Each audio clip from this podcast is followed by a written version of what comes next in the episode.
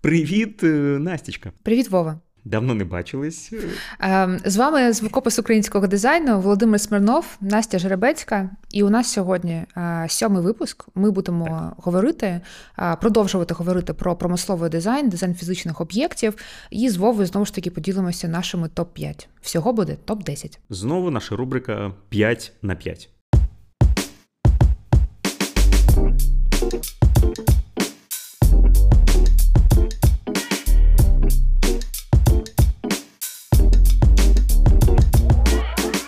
Погнали?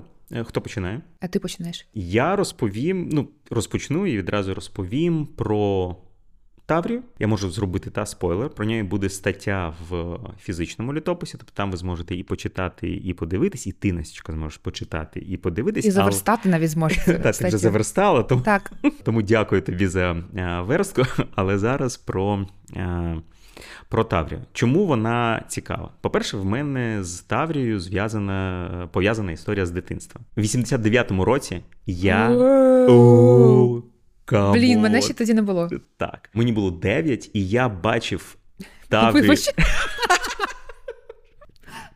Все круто. Коротше, я бачив е, електротаврію в себе під домом, е, під будинком. Я жив біля інституту електродинаміки, і там їздила постійно Таврія з табличкою замість номерів експеримент. Е, Клас. І це тоді було дивно, але воно не сприймалося. Тобто зараз мені чомусь, обертаючись на ці дитячі роки, здається, це більш дивовижним, ну в сенсі це ще радянські це у, у, УРСР, та, і яка Таврія Електро. Але тим не менше, е, дійсно була Таврія Електро.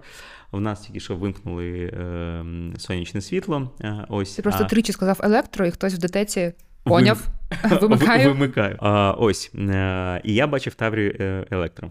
Дякую. Е, знов вімкнулось. Я не зійшов з розуму. Це дійсно була Таврія. Ну і напевно з того часу в мене є якась там прив'язка до цього. Мені mm-hmm. подобається насправді її дизайн, яка за ним стоїть історія. Її почали проєктувати ще в 60-х роках, чи в наприкінці 60-х років. Володимир Стешенко, головний конструктор Запорізького автозаводу. Надихнувся успіхами міні британського, який в той час розривав всіх в ралійних mm-hmm. гонках, і вирішив створити перший передньоприводний, е, тобто є задній привід автомобіля, є передній, перший передньопривідний автомобіль в радянському союзі. Тоді ця модель називалась перспектива, і якщо на неї подивитись, є е, картинки її, вона виглядає.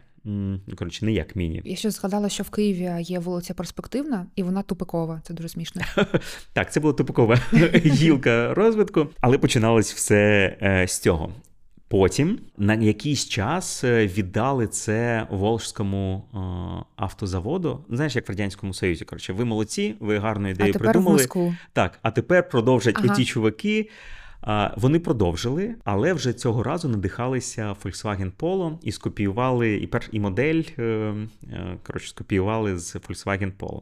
Але запорожці не якщо засмутились і переманили конструктора, який працював на Волжському дизайнера, який працював на Волжському автозаводі, до себе. Коротше, так Таврія ага. знов повернулась е, до Запоріжжя, і це там вже якась гра престолів, тільки таврійська так, так, гра престолів. А там ще була така штука, що тоді тоді в СРСР е, цей міністр промисловості е, він був з Волжського автозаводу і хотів, щоб саме uh умовно ця знаєш Жигулі були чи Лада була перша повнопривідна. Тому він е, як це тормозив коротше розробку Таврії. Але Стешенко з цим новим, ну як новим старим uh нашим дизайнером не здавалися і е, продовжували розвивати цю модель, хоча її там стопорили. Чому така історія відбувалась? Чому спочатку Volkswagen Polo, чому до цього mm-hmm. Остін цей міні? А тому, що в 62-му році Кабінет міністрів СРСР випускає наказ 392, в якому е, зобов'язує всі торгово-промислові е, палати, які тоді завідували всім дизайном, узагальнювати і покращувати mm іноземний досвід. На практиці як це виглядало? Це закон досі у них працює. мені здається. Так як це працювало?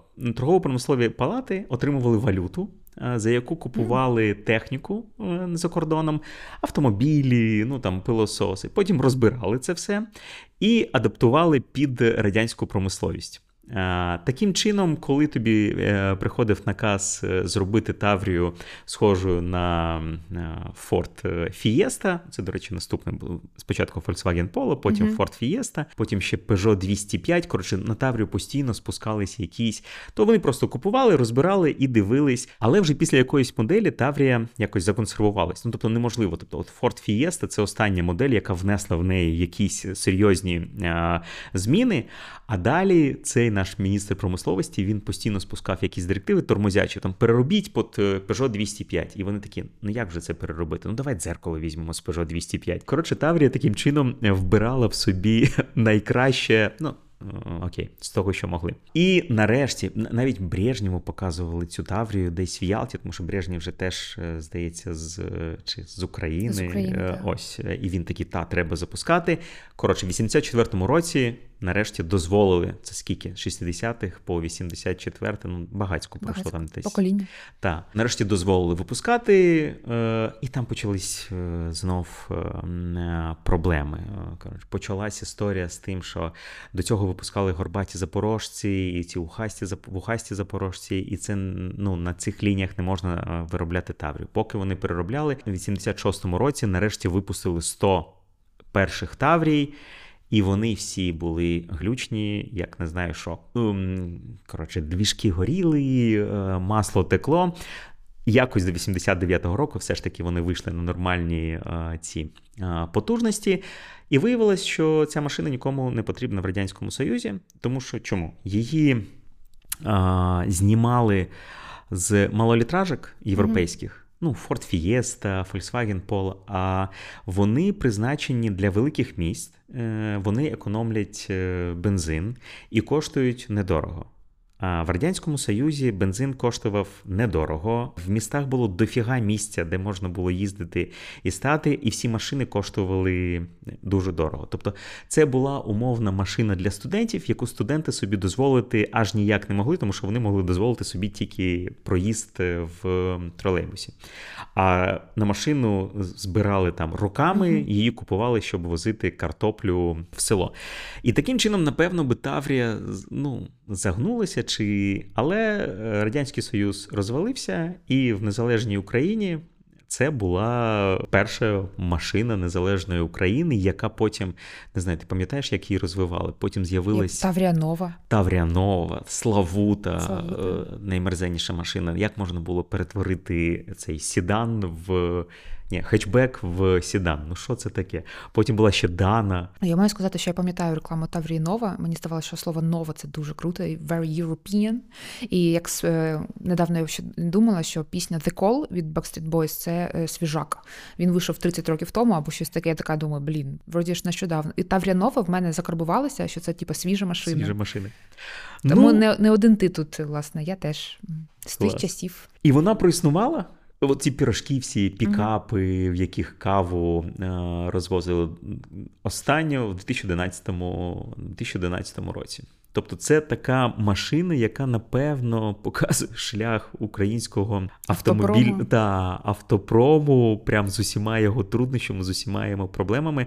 Але що мені подобається, що якщо подивитись на дизайн Таврії, то в ньому прям видно цю породу, що там сидить ця Форт Форт Фієста, в ній сидить з 70-х, там з кінця 70-х років, і це не прибереш. В неї дійсно дуже прикольний силует навіть зараз, коли я зустрічаю її на вулиці. Я насправді періодично заходжу на OLX і дивлюся і на авторія, е, скільки коштує. Я можу собі дозволити. Так. Ми ж хотіли подарувати. Насправді так. Е, ми хотіли натіч на день народження. Але вона не механіці, я механіку не вмію. Хотіли подарувати їй Таврію, але вона відмовилась. Ми вже готові були її перегнати. Вона але ми живемо в такі часи, що всі мають е, їздити на механіці. Точно. От тому цього року я сходжу на курси і, можливо, попрошу вас на день народження.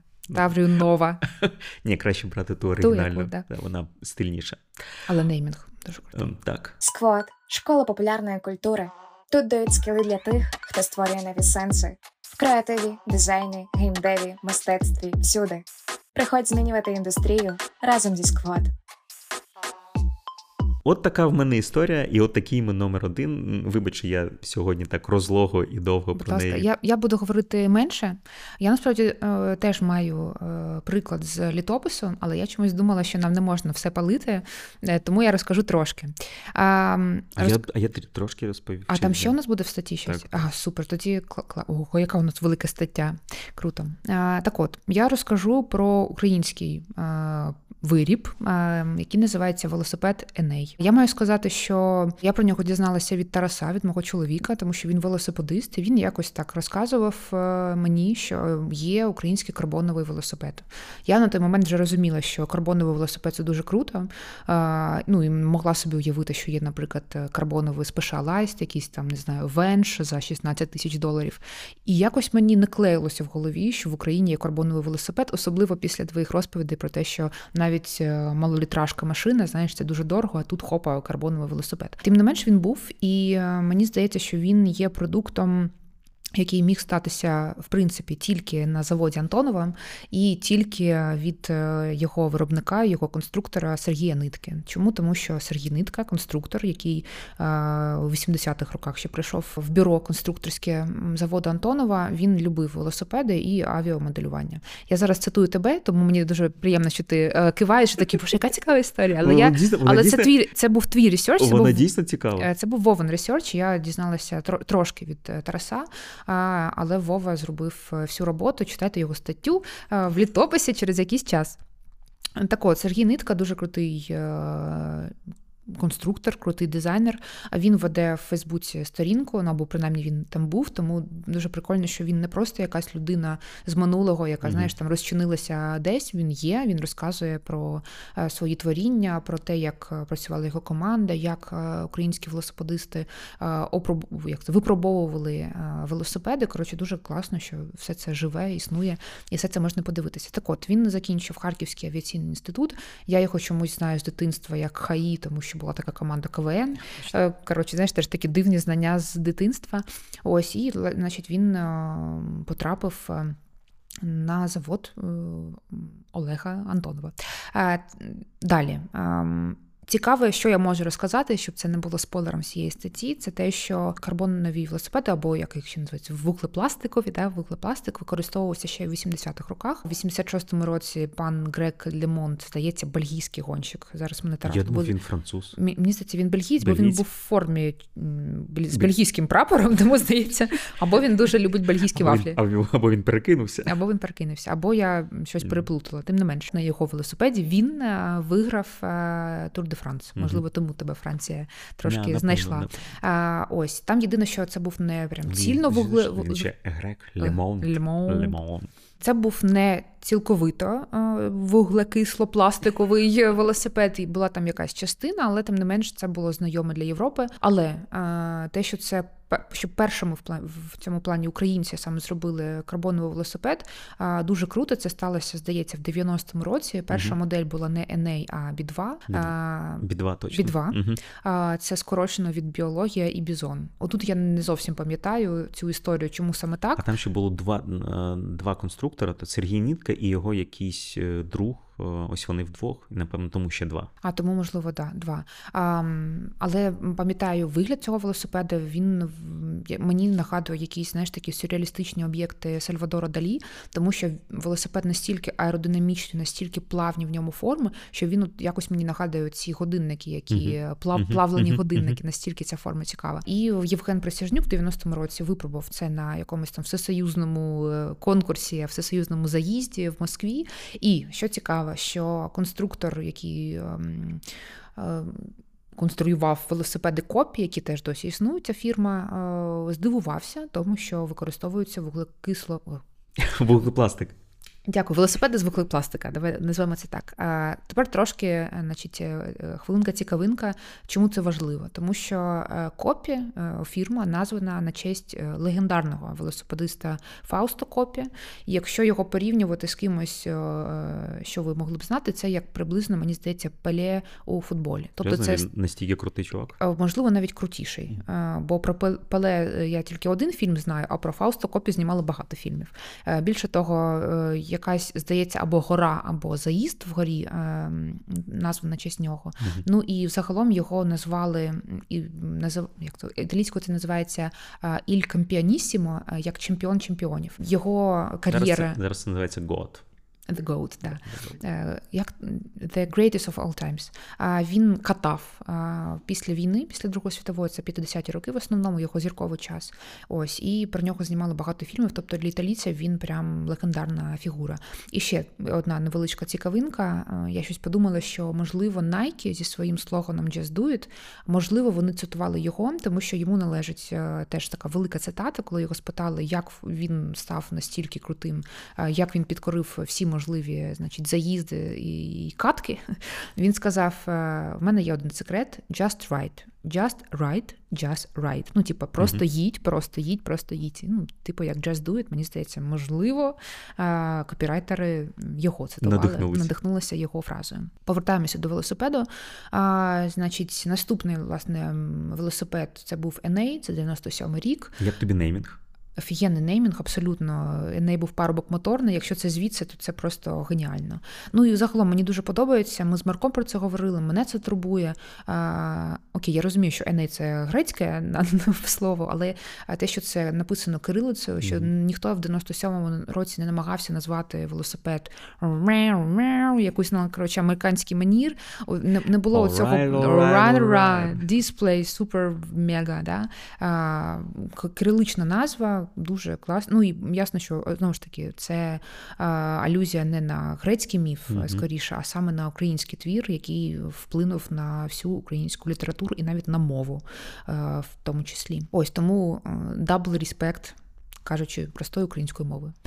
Um, Що сталося далі? Сталося те, що могло статися з українським виробом. Міжнародна комісія його завалила, сказала: вибачте, у вас там якась не така, значить, конструкція, тому ми не можемо допустити його на А, а чому заборонили? Тому що там була якась неправильна конструкція. Ну, тобто, не... Ні, там знаєш, в чому було прикол? Вони просто не могли. В чому прикол же цього вуглепластику? Що з ним дуже складно працювати, і чому Сергій Нитка це вмів? Тому що він це робив для літаків. Ну так, там вони випробовували це в цій аеродинамічній трубі, та, ну та. тобто в них були всі потужності для цього. А всі е, ті чуваки, які спонсорують, це ж всі оці копії. Ну я зараз це Тарас повинен сказати нам, як називаються всі круті компанії. Вони не мали таких технологій і не могли просто це повторити. Не можна. Е, і вони такі, ну, значить, треба заборонити ці всі неконвенційні велосипеди, тому що вони дуже легкі, дуже швидкі. Коротше, ми не можемо, ми не встигаємо. Заборонили, але е, конструктори не здалися, і в 98-му році зробили по тих е, можливостям, які ми дали, зробили новий велосипед Елін, продовжуючи серію неймінгів та продовжуючи загалом цю тяглість, який був ще менше за вагою. Там здається менше 3 кілограмів, там 2,8, якось так. Тобто це просто космічна історія. Власне, все не буду далі розказувати. Угу. Хочу, щоб всі дочитали щоб, нашу статтю, але маю сказати, що наразі ці велосипеди колекційні, вони коштують нереальних грошей, і вони навіть представлені в різних музеях світу як великі вироби. Просто хочу знати, щоб українці знали і пишалися. Що мені подобається в заводі Антонова, що воно майже весь ну, чи багато промислового дизайну, який народилися. Тобто в нас нема конструкторів, таких як Джуджаро, тобто в нас нема комерційної шко... Е, комерції, не було довгий час. І, відповідно, не було запиту, і не було дизайн школи, не було дизайн майстрів. І все, що в нас е, в Україні народжувалось, ну, більшість, та, або при ну, напевно, ні, більшість при заводах. Е, або при заводах, або при цих торгово-промислових палатах. І Антонова подарувала, завод Антонова подарував ем, оцю дизайнерську школу.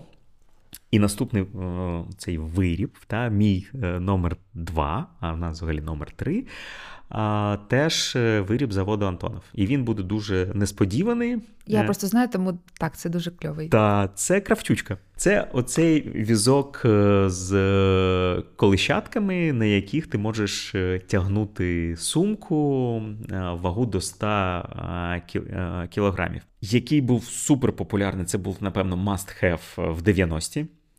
В епоху як це, накопичення та первісного капіталу. Багато хто з ним їздив. Е, як він е, взагалі став можливим? Олексій Сергєєв він на заводі Антонова в кінці 80-х очолив якраз оцей відділ дизайну товарів промислового вжитку. Ага. Тобто Антонов роз, як не знаю, паралели в ці ага. Е, потоки. Хтось займався літаками, хтось, е, напевно, для того, щоб отримати додаткові надходження, тому що це був кінець 80-х, з грошима було туго. Запустили таку промислово дизайнерську історію.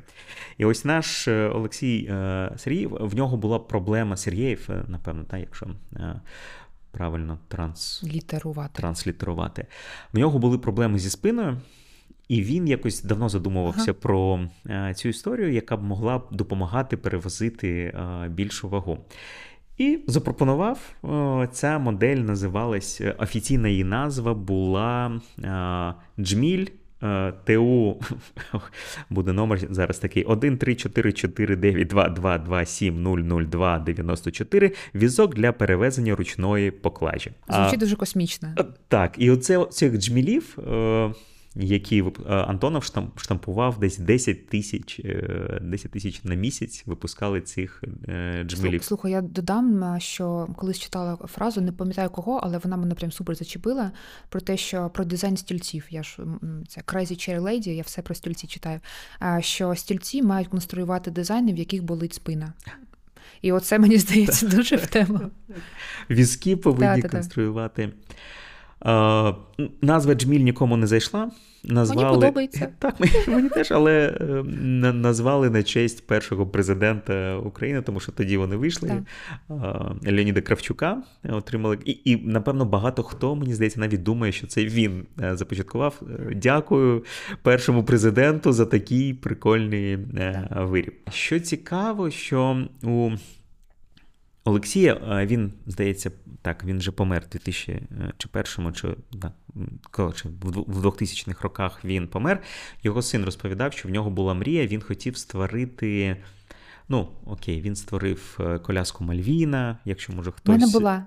Так, е, це пам'ятає потім е, стиральну машину Либідь. Тобто він, в принципі, напроєктував Не цього було в мене. українського е, українського промислового дизайну, але в нього була мрія створити конструктор дитячий, де дитина могла би. Е, е, Створити з конструктора велосипед, самокат, санки, і здається, щось ще. Тобто такий крупногабаритний е, конструктор. І він до самої смерті, тобто, на жаль, він не втілив цей задум, е, але є е, фотографії. Добрі е, голландці зробили Лего після цього. Ні, ну Лего це маленьке, а це прям. Добре. Тобто ти можеш покататись на самокаті, а взимку зібрати а, з прям самоката. Такі, так, Прям реального розміру? Прям реального а, розміру. Круто. Зібрати з нього санки і покататись Вау. на санчатах. Але, на жаль, е, Блін, оця історія не пішла. Але Кравчучка. У мене була кравчучка, до речі. Так, і мені що, знаєш, що. Коли що... я була uh, independent woman, і мені не потрібен був чоловік, я ходила з кравчучкою за закупами, і всі мені заздрили. От так. Вона що... була з метеликами, дуже Клас. круто. Що мені подобається, що є запит, і дизайнери на нього відповідають. Е, так. Це от український вик, там, виклик прийнято з того, що є під рукою. З алюмінію зробимо вам е, от такий візок, і, будь ласка, окей, це не саме фешенебельний е, дизайн, хоча зараз Ікея може це випустити так. і назвати це просто якісь... В Японії кравчучки, ну можливо, вони якось інакше називаються. Точно не кравчучка, вони таке не вимовлять. Але дуже модно, дуже так. модно, так. І прямо на Пінтересті є підбірка луків, як вони виглядають. Коротше, круто. Прошу дуже. Там. Це так. знаєш, як е, зумери перепридумали щось там. Є такий прям мем збірний. Зумери перепридумали складний е, е, стіл і так далі. От японці перепридумали кравчучку. Тепер це дуже крутий модний аксесуар. От так, от так, що кравчучка живе, український дизайн продовжує так. свій шлях, і це дуже кльово. А я від вуглепластика переходжу до просто пластику. І хочу розказати насправді не просто розказати, я хочу спробувати прорекламувати безкоштовно, не за гроші.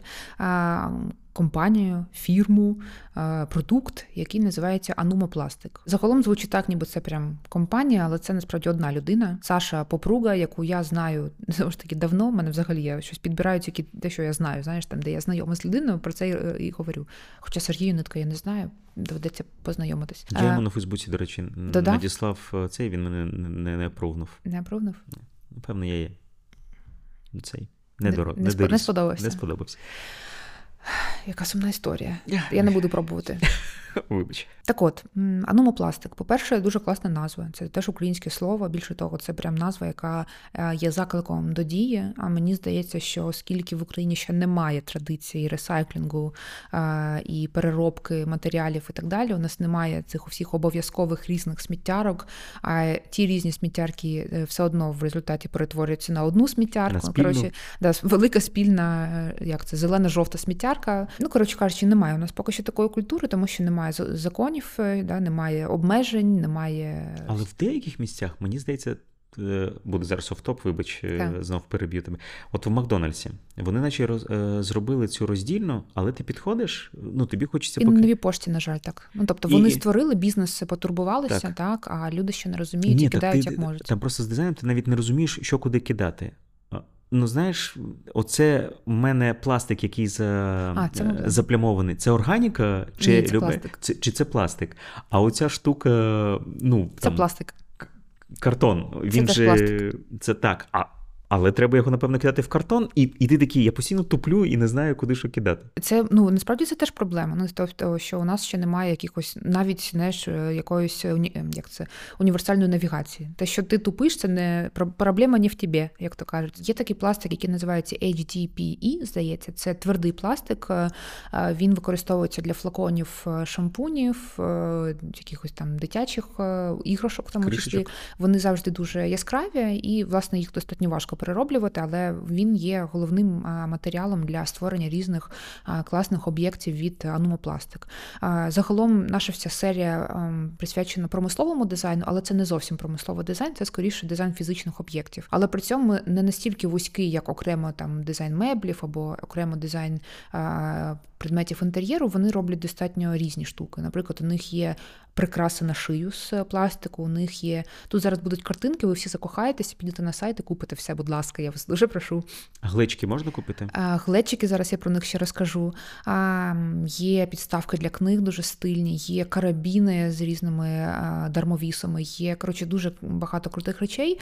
І що мені важливо, насправді, що або там що що мене турбує в якомусь плані, що аномопластик, можливо, не настільки відомий в Україні, але при цьому він, наприклад, продається в Хей а це дуже складно туди потрапити. Там е, моє улюблене слово превалідація, там така превалідація, що е, ну не всі бренди навіть світовим ім'ям можуть потрапити в цей магазин, е, виставлятися там. Вони були в Муджі, це теж дуже круто. І ем, що теж мені подобається. Муджі це японці, так? Здається, японці. Mm. Ну, звучить дуже по-японськи, тому скоріше за все японці. Власне, про них розказував ще Андрій. Mm-hmm. Там що ну, прям це теж такий важливий міжнародний проєкт. Є таке поняття, як декоративно-ужитковий е, промисел. Це те, чим був дизайн е, до того, як з'явилося слово дизайн, да, а потім вже з'явився там технічна е, технічна естетика, як розгалудження.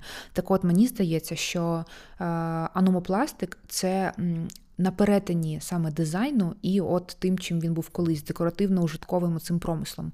Чому? Тому що вони роблять не тільки якісь ужиткові там буденні речі, от, наприклад, е, тобі потрібна класна стильна підставка для книг, можна до них. Вони також роблять, наприклад, кінетичні скульптури. Е, це такі штучки, які висять, і, наприклад, е, в залежності від того, куди там повітря рухається в кімнаті, да, вони рухаються по кімнаті і змінюють світло, змінюють тіні. Насправді дуже дуже модно в скандинавських країнах і в голландському дизайні такого багато. Коротше, дуже класна тема. І ці кинетичні скульптури е, виставлялися в арсеналі. Ну тобто, знаєш, це угу. бренд, який може бути і в мистецькій галереї, і в тебе в кімнаті, і при цьому це е, супер апсайклінг проєкт, да? тобто ти е, робиш буквально з перероблюєш ті самі флакони з під шампуню. Коротше, дуже круто. Мені, як людині, яка ну, опосередковано теж таким займається. Е, у нас тут був коментарій е, під одним з відео, типу, дуже цікаве відео, а хто ви? І, мабуть, час розказати трошки про себе. Дійсно, хто ти? Хто, так, Що крім того, що там ми в спілці працюємо, в мене ще є проєкт Charity, і я саме про це і кажу, що трошки в темі про переробку, бо займаюся реставрацією крісел. Тому всі, хто цим займаються, теж для мене це окремий ну ж таки окрема повага, тому що я знаю, що в Україні з цим достатньо важко. Тому закликаю Розкажи про глечики. познайомитися і да, перейду про про глечики. Значить, Номопластик створили колаборацію з голландським дизайнером Роттердам, це ж Голландія, так. Нідерланди, е, так. з там значить, з дизайнером з Роттердаму, з Нідерландів. З Голландії. Ім'я я його не скажу ніколи, тому що я не знаю, як його вимовити. Напевно, Стіжн... якийсь Вандер. Вандер, але mm-hmm. ну, знаєш, якби Вандерсар без проблем. Вандеррое можу. А там так багато літер, я не скажу правильно, тому краще буде підпис. А, Власне, вони створили колаборацію. Безумовно, українськості там набагато більше, ніж голландськості, бо проект називається Глечик, і це українські вироби посуду з переробленого пластику. Тобто це прям 3D, е, ну, господи, створено на 3D-принтері глечики, які абсолютно повністю імітують справжні глечики з е, глини. Ну тобто, коли ти на них дивишся, немає відчуття, що вони зроблені з пластику. Бо знаєш, буває так, ти дивишся на чиїсь телефон і такий, ну це пластик. Або там ти сідаєш в якусь машину, такий, воно аж скрипить пластиком. А тут це пластикові речі, але вони не виглядають як пластикові. Вони мають текстуру, власне, такої, знаєш, супертоненької лози з глини. Ну, дуже класно виглядає. Ось я не знаю, чи зараз ці вироби є, але вони продавалися насправді достатньо демократичні ціни, як для таких е, високомистецьких е, проєктів. Да? Тисячі євро. Ні, там щось 160-180 євро. Це небагато для так, таких дійсно. виробів, справді, тому в принципі можна було б собі її дозволити. І що мені подобається, що це один з прикладів того, як український дизайн традиційний, та угу. те, що ми угу. там хейтили так. використання, неправильне використання етномотивів. Пам'ятаєте цю книжку? Не треба. Ем, Тут якраз все було дуже влучно. Тобто, це репліки справжніх або принаймні дуже схожих на справжні макітер, глечики і так далі. Різний посуд, який зроблений за суперсучасними технологіями. Тому Саші теж велика повага. Знаю, що там є ще хтось в команді, але це як в спілці, всі знають тільки тебе е, Вову Смирнова. Ну, коротше. Дуже круто, рада поділитися. Дійсно кльовий проєкт. Е, ми коли готувалися тоді до лекції про український дизайн, так. і коли ти знайшла цей приклад, я такий вау! Так. Ну просто ви подивитесь, якщо ви дивитесь це відео, це дійсно вартує вашої уваги. Так.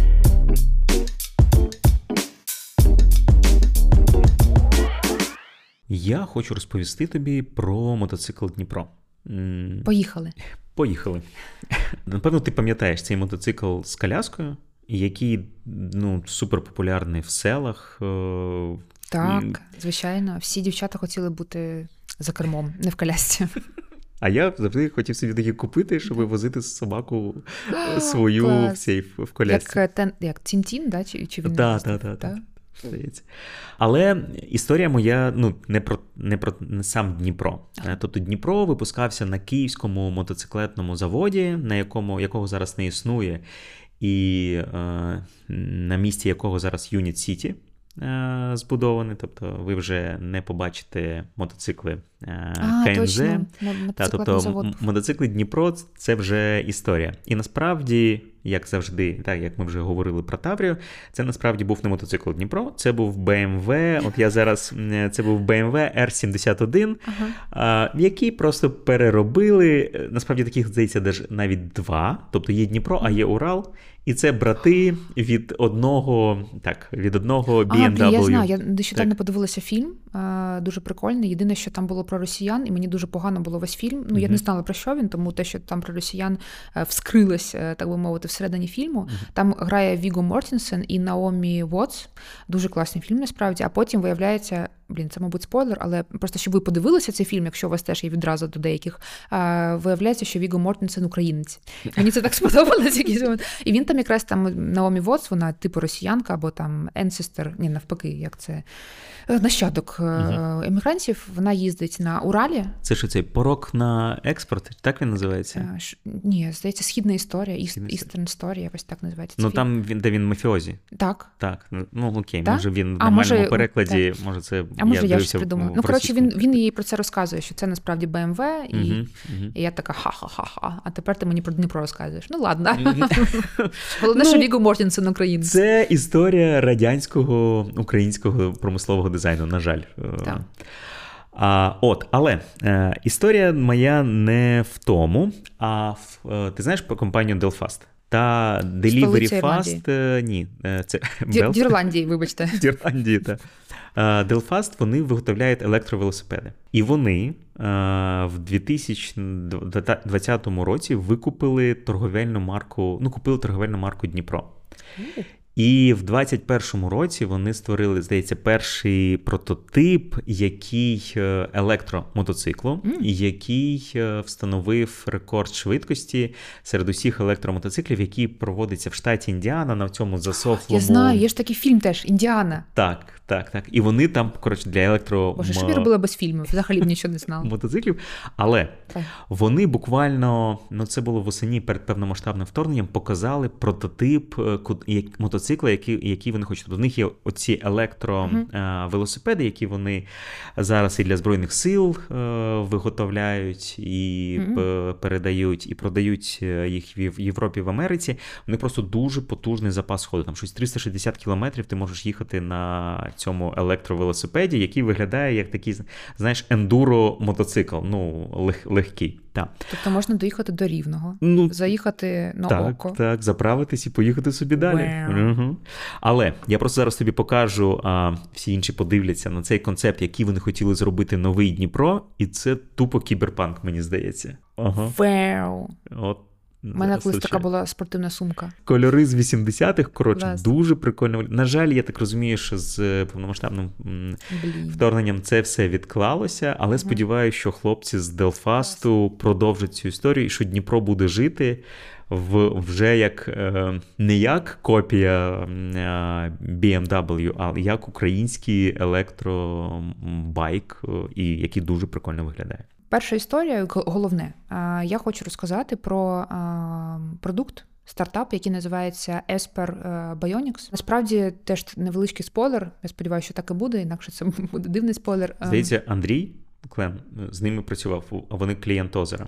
Круто, супер. Так от, ми хотіли б ще, окрім е, значить, наступних випусків про шрифтовий дизайн, е, підготувати випуск про військовий дизайн в Україні, тому що ну так вже сталося, що ми країна в стані війни, так, і нам є те, що розказати. У нас дизайн насправді дуже багато е, має цінність, має вагу в даному контексті. Так от, Esper Bionics, я вагалася, чи віднести його до військового дизайну, тому що, ну, на жаль, головним, власне, однією з найпоширеніших причин е, втрати кінцівок наразі є саме бойові дії, да, військові дії в Україні. Але е, оскільки, окрім війни, є інші причини, чому можна використовувати ці протези, знову ж таки сумні причини, але тим не менш, вирішила розказати саме зараз в нашій оцій темі про е, дизайн фізичних об'єктів. Чому це важливо? Тому що Esper Bionics – це не важливо, це не є маркером успіху, але це круто як додаткова знаєш, ачівка для українського промислового дизайну це те, що вони були визнані журналом Time як винахід 2022 року. Вони були на обкладинці журналу Time. Прикольно. Мені здається, що це дуже круто, коли саме винахід, навіть да, не людина є на обкладинці достатньо відомого і поважного да, впливового журналу. Стартап офіційно запустився у 2019 році, е, тобто ще до повномасштабного вторгнення, і його створили троє співзасновників: це Дмитро Газда або Газда, але тим не менш, мабуть, він Газда, тому що це хороше слово, і він такий молодець молодець, е, фінансистка за освітою Анна Беливанцева і е, розробник Ігор Ільченко. По-перше, круто, що там є жінка.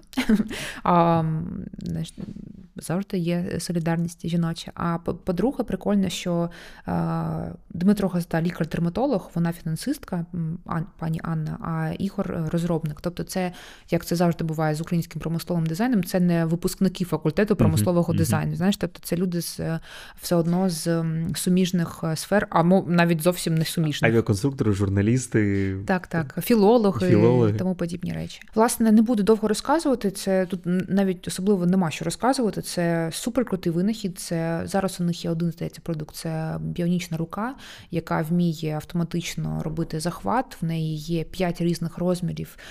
Її можуть використовувати не тільки дорослі, але й діти. Ну тобто, це все дуже продумано, дуже круто. Основні кошти збиралися через е, гранти. Багато крутих компаній в них вклалися. Коротше, дуже круто. Є за що похвалити, є за що пишатися. Скоріше я тут спонукаю звернути увагу на такі компанії, більше про них е, читати, тому що ну я можу прочитати якісь там про про мільйони мільйонів, та але мабуть, це не найцікавіша інформація. Найцікавіше, що українці можуть робити такі речі. А як кажуть самі співзасновники, їм важливо бути корисними. Вони зараз саме відчувають свою користь безумовно е, в найповнішій мірі. Це їх стимулює, і знову ж таки, користуючись цією платформою, я спонукаю робити корисні речі для України. Е, хто як не ми.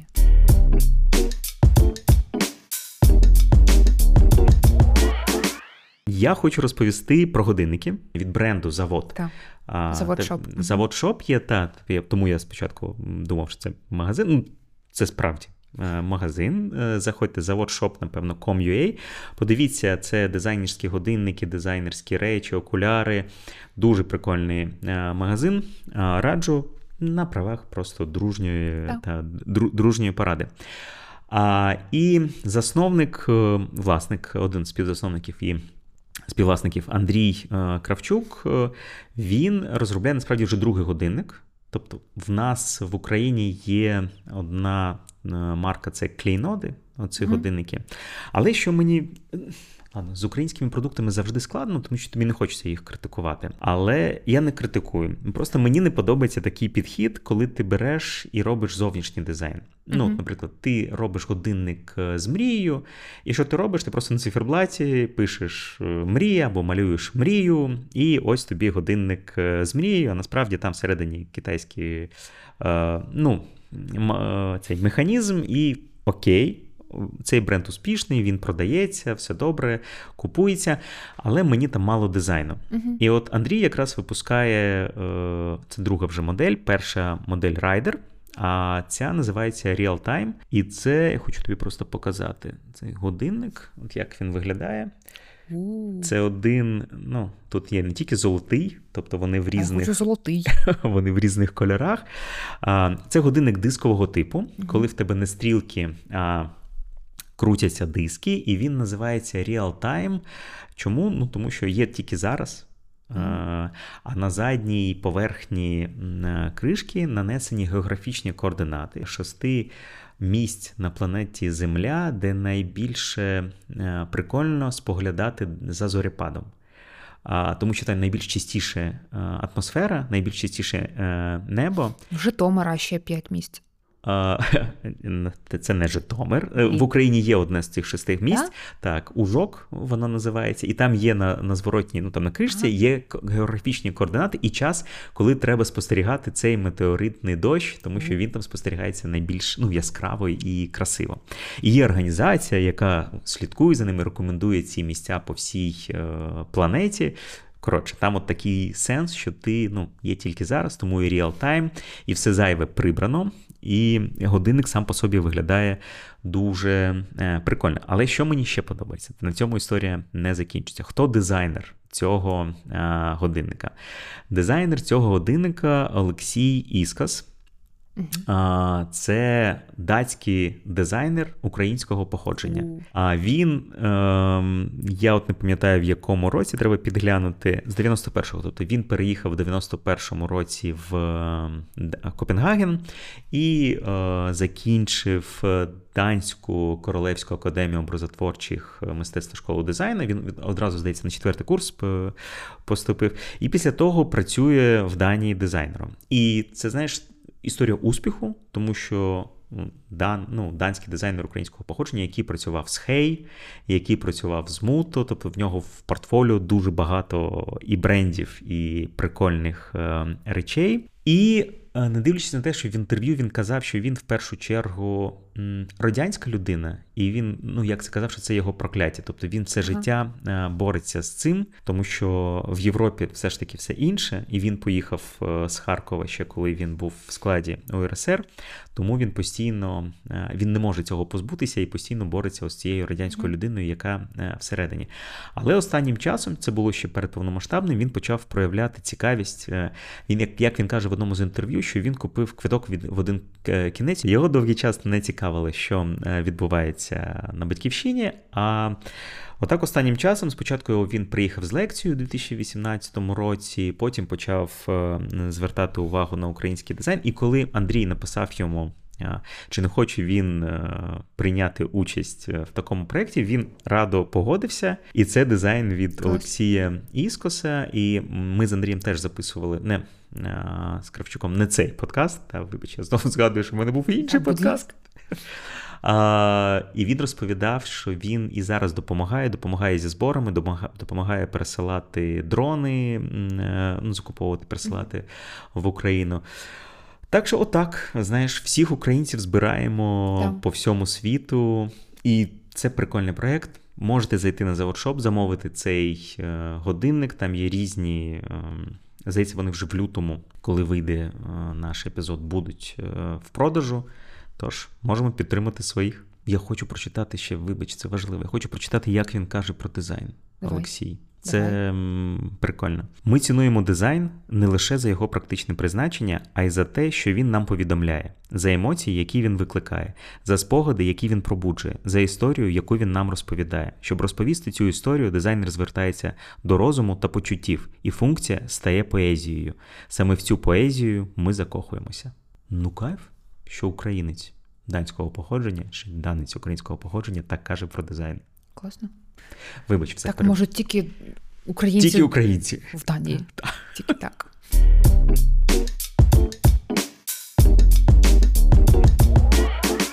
Переходжу до наступного проєкту. Він називається зараз Plus Couples, мабуть, тому що він пишеться через іншу кей, і я, як завжди, можливо, неправильно їх е, pronunciation, значить, е, використовую. Раніше вони називалися трошки простіше, називалися Field. Власне, чому вони в моєму списку? Е, в принципі, теж їх можна було б віднести до більш конкретного дизайну інтер'єру, але вони роблять різні речі. Вони роблять не тільки, наприклад, меблі, у них є класні крісла.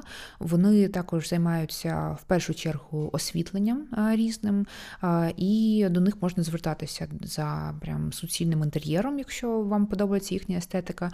І з таких якихось достатньо дивних штук, які зазвичай люди, які займаються освітленням, не роблять. Вони робили, наприклад, е, премію для L Awards, здається, теж архітектурну. І мені здається, що це теж дуже класно, тому що ну, архітектурна премія.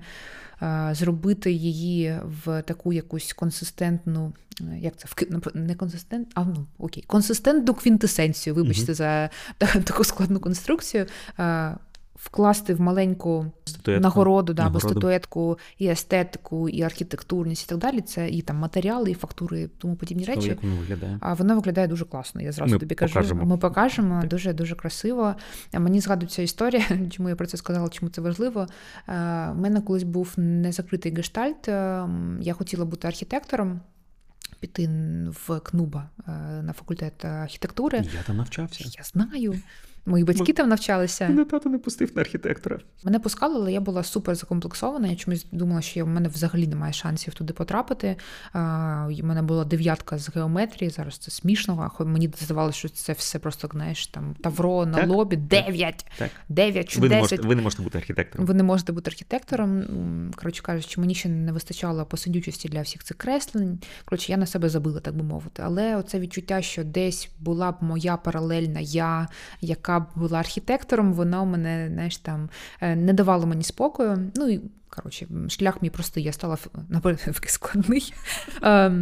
Я стала філологом, е, перекладачем японською, але в результаті все одно опинилася в дизайні, тому що я завжди малювала, мені хотілося сюди. І в якийсь момент архітекторка запросила мене в колаборацію. Вона робила інтер'єр для The Blue Cup Coffee Shop на вулиці Чекаленка. Досі цей заклад є. Е, прошу зайти в гості і подивитися там на стінах мої малюнки. Там, власне, ми зробили серію, яка називалася Жили були. Е, теж це була Charitable Project про українських звірів. Е, які були в червоній книзі. Ось, тобто про тих, які вже зникали з території. Так от, за цю роботу я отримала архітектурну премію. І знаєш, школа замкнулася в 16-му році. Я отримала величезну, дуже незграбну е, нагороду за найкращий е, архітектурний проєкт. Ми навіть е, гран-прі виграли. І це була дуже дивна нагорода.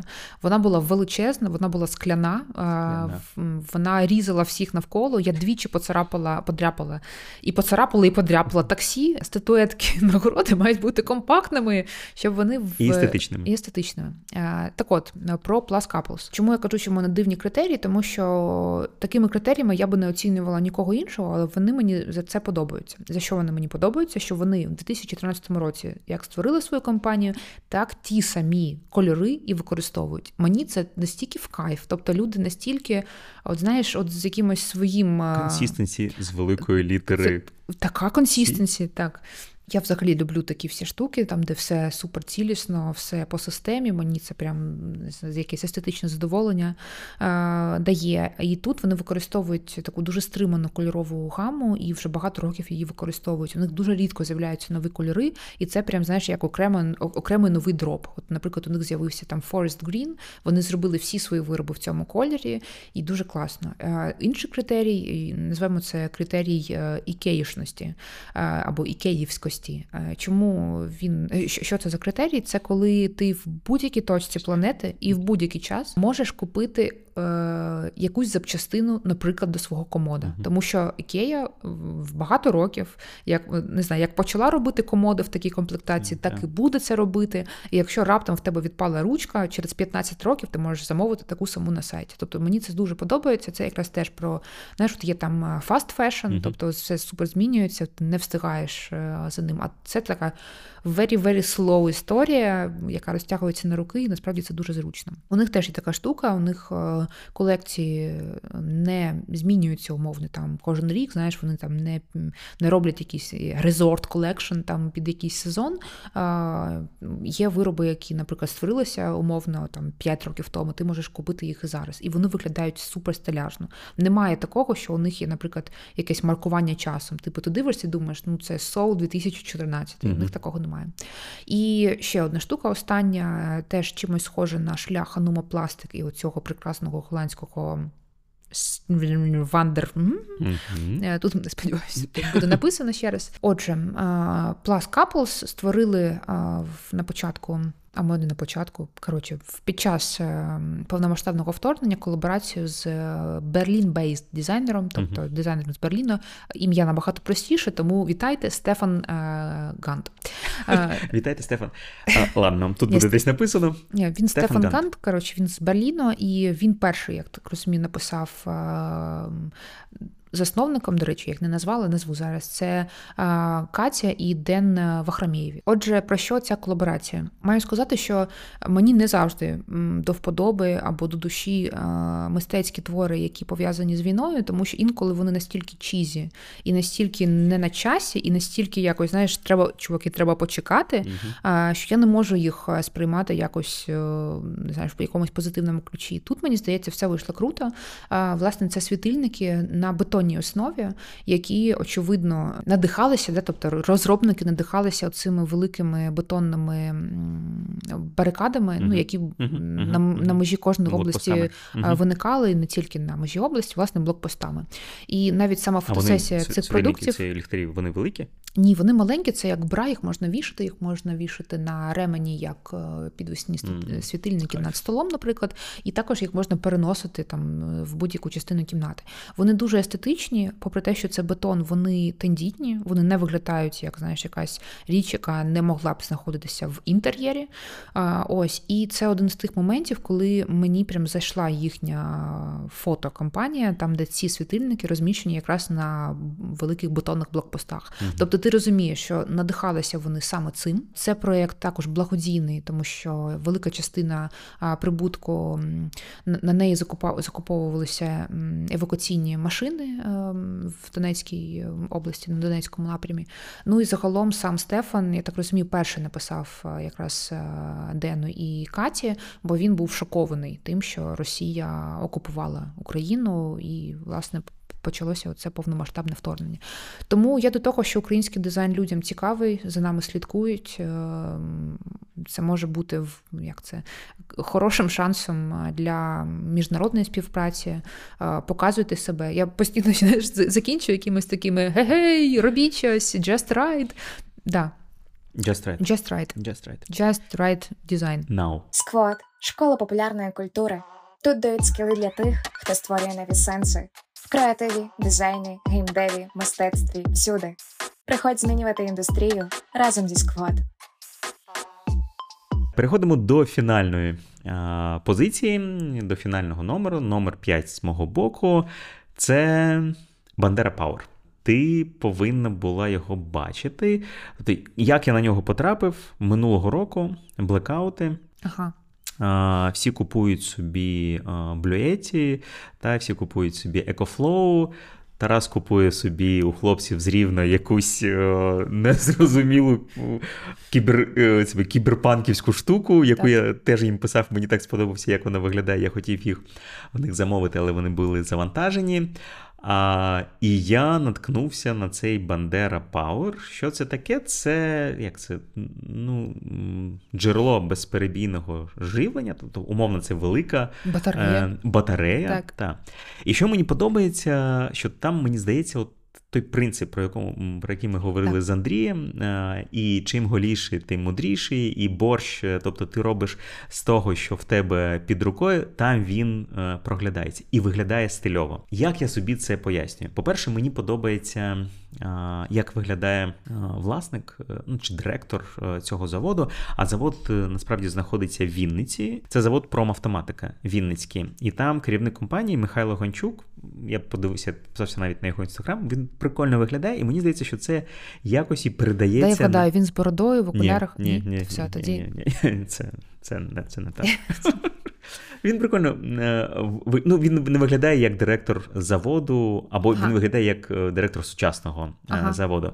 І відповідно так само естетично виглядає Бандера Power. А ти любиш такі сумочки всілякі? Ну, мені що тут подобається, що в тебе є оця батарея. Так. Ти точно не зробиш її, як роблять, робить EcoFlow, який отримав за свій пластик, за свою цю форму так. ергономічну Red Dot.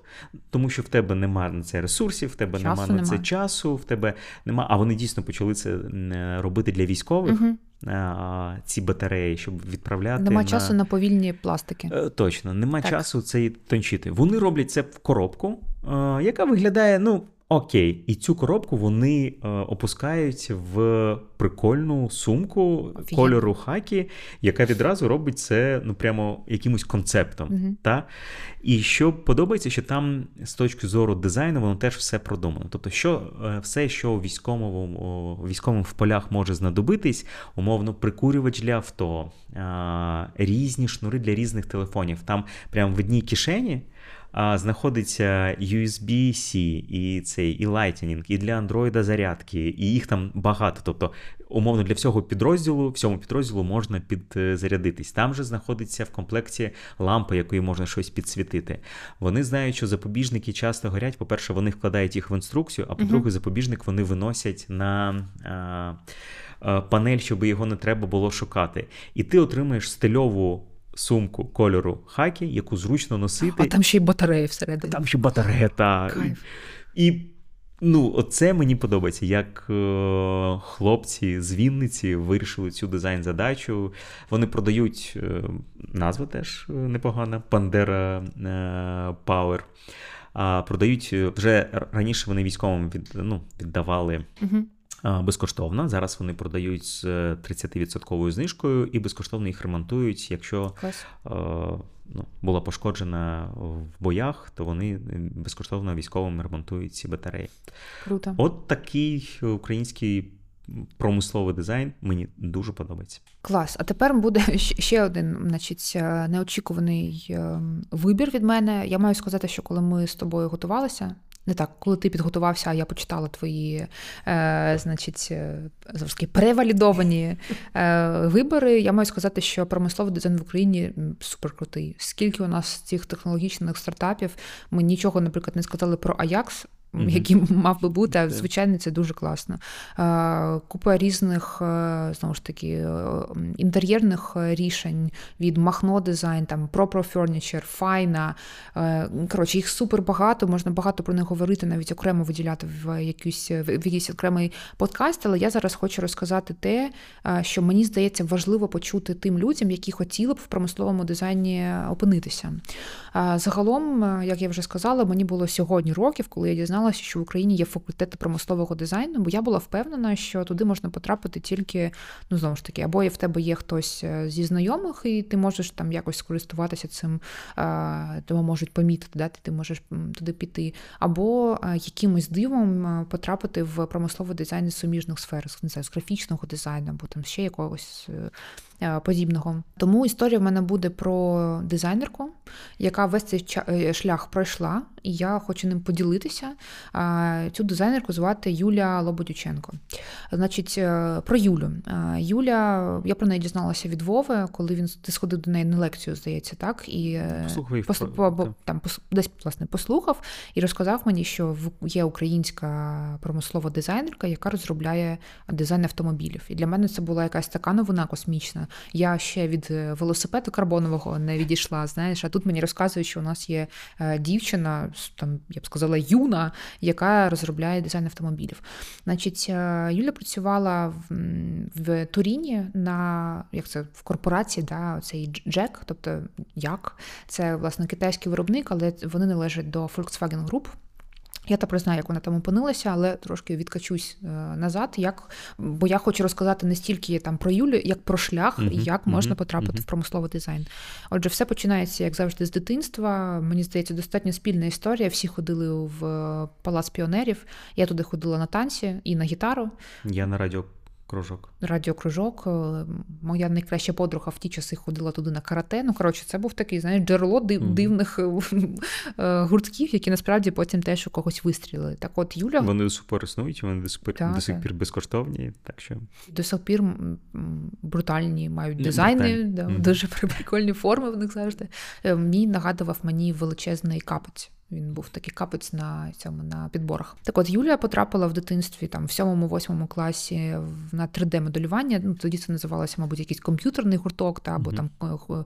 там комп'ютерного моделювання. Власне, там вона познайомилася з 3D-моделюванням, закохалася в ці речі, хотіла продовжувати цю дизайнерську дизайнерський шлях далі. Сходила в інститут Бочука. Зараз це академія. Раніше, мабуть, це був інститут. Mm-hmm. Коротше, в Бочука вона сходила, подивилася а, на кафедру графічного дизайну, а, подумала для себе, що після 3D це ну для неї вона сказала, вона просто мені це сказала прям голосом. Е, сказала, що їй здалося, що це е, скучно. Угу. В цей момент мій внутрішній шрифтовик зразу засумував, тому що мені це дуже подобається. Ну, але знову ж таки, в кожному своє. своє конфу. І далі вона сходила власне на екскурсію в на кафедру промислового дизайну. І Тут я офігіла, що він у нас був, власне, що що він у нас є. А там якраз те, що вона хотіла, там 3D, та? тобто можна було продовжувати свій шлях, а не просто закидати ще один гурток, е, там залишати його в минулому. З цікавого воно познайомилося там з ну, вона сказала, що це хлопці, мабуть суто хлопчача компанія, які цікавилися машинами. Вона теж цим всім захопилася, і оскільки як такої прям школи автопромислового дизайну там не було. Я так розумію, там були якісь е, general information про промисловий дизайн. Вони прямо після пар знаєш, створили гурток е, самодіяльності, самі це все робили. Коротше, дуже круто, що це була така прям приватна ініціатива цих студентів. А далі була цікава історія. Вона хотіла продовжувати з. Автоконструюванням далі вже в такому освітньому плані, тобто робити знаєш, там курсові роботи, дипломні проекти, але її в, е, всі відмовляли, тому що, ну, як ти і mm-hmm. теж розказав в своєму першому виборі, е, не те, щоб у нас прям процвітає е, автопром, скоріше ні. Він мертвий. Так, нас, і так. тому, власне, їй радили цим не займатися. Що мені в Юлі подобається, що вона жіночка з характером, вона така, ні, я буду йти далі, мені це дуже цікаво. І теж, поки я тут, хочу хочу порадити не відмовлятися від своїх мрій, тому що після розмови з Юлею я зрозуміла, що я опинилася в дизайні через те, що я в найкращі свої моменти е, все-таки зібралася і сказала ні, я буду робити те, що мені хочеться. Так, от що зробила Юля? Вона випустилася з університету, закінчила бакалавра, і оскільки тут далі нічого не було, перспективна вулиця Топікова, вона е, виграла грант і поїхала в Мілан вчитися е, автоконструюванню саме там. Далі, що цікаво, в неї було все, все супер успішно. Вона під е, там наглядом Ауді е, робила свою там дипломну роботу. Коротше, все супер круто. Знаєш, там як е, мрія деяких українських батьків відправити свою дитину.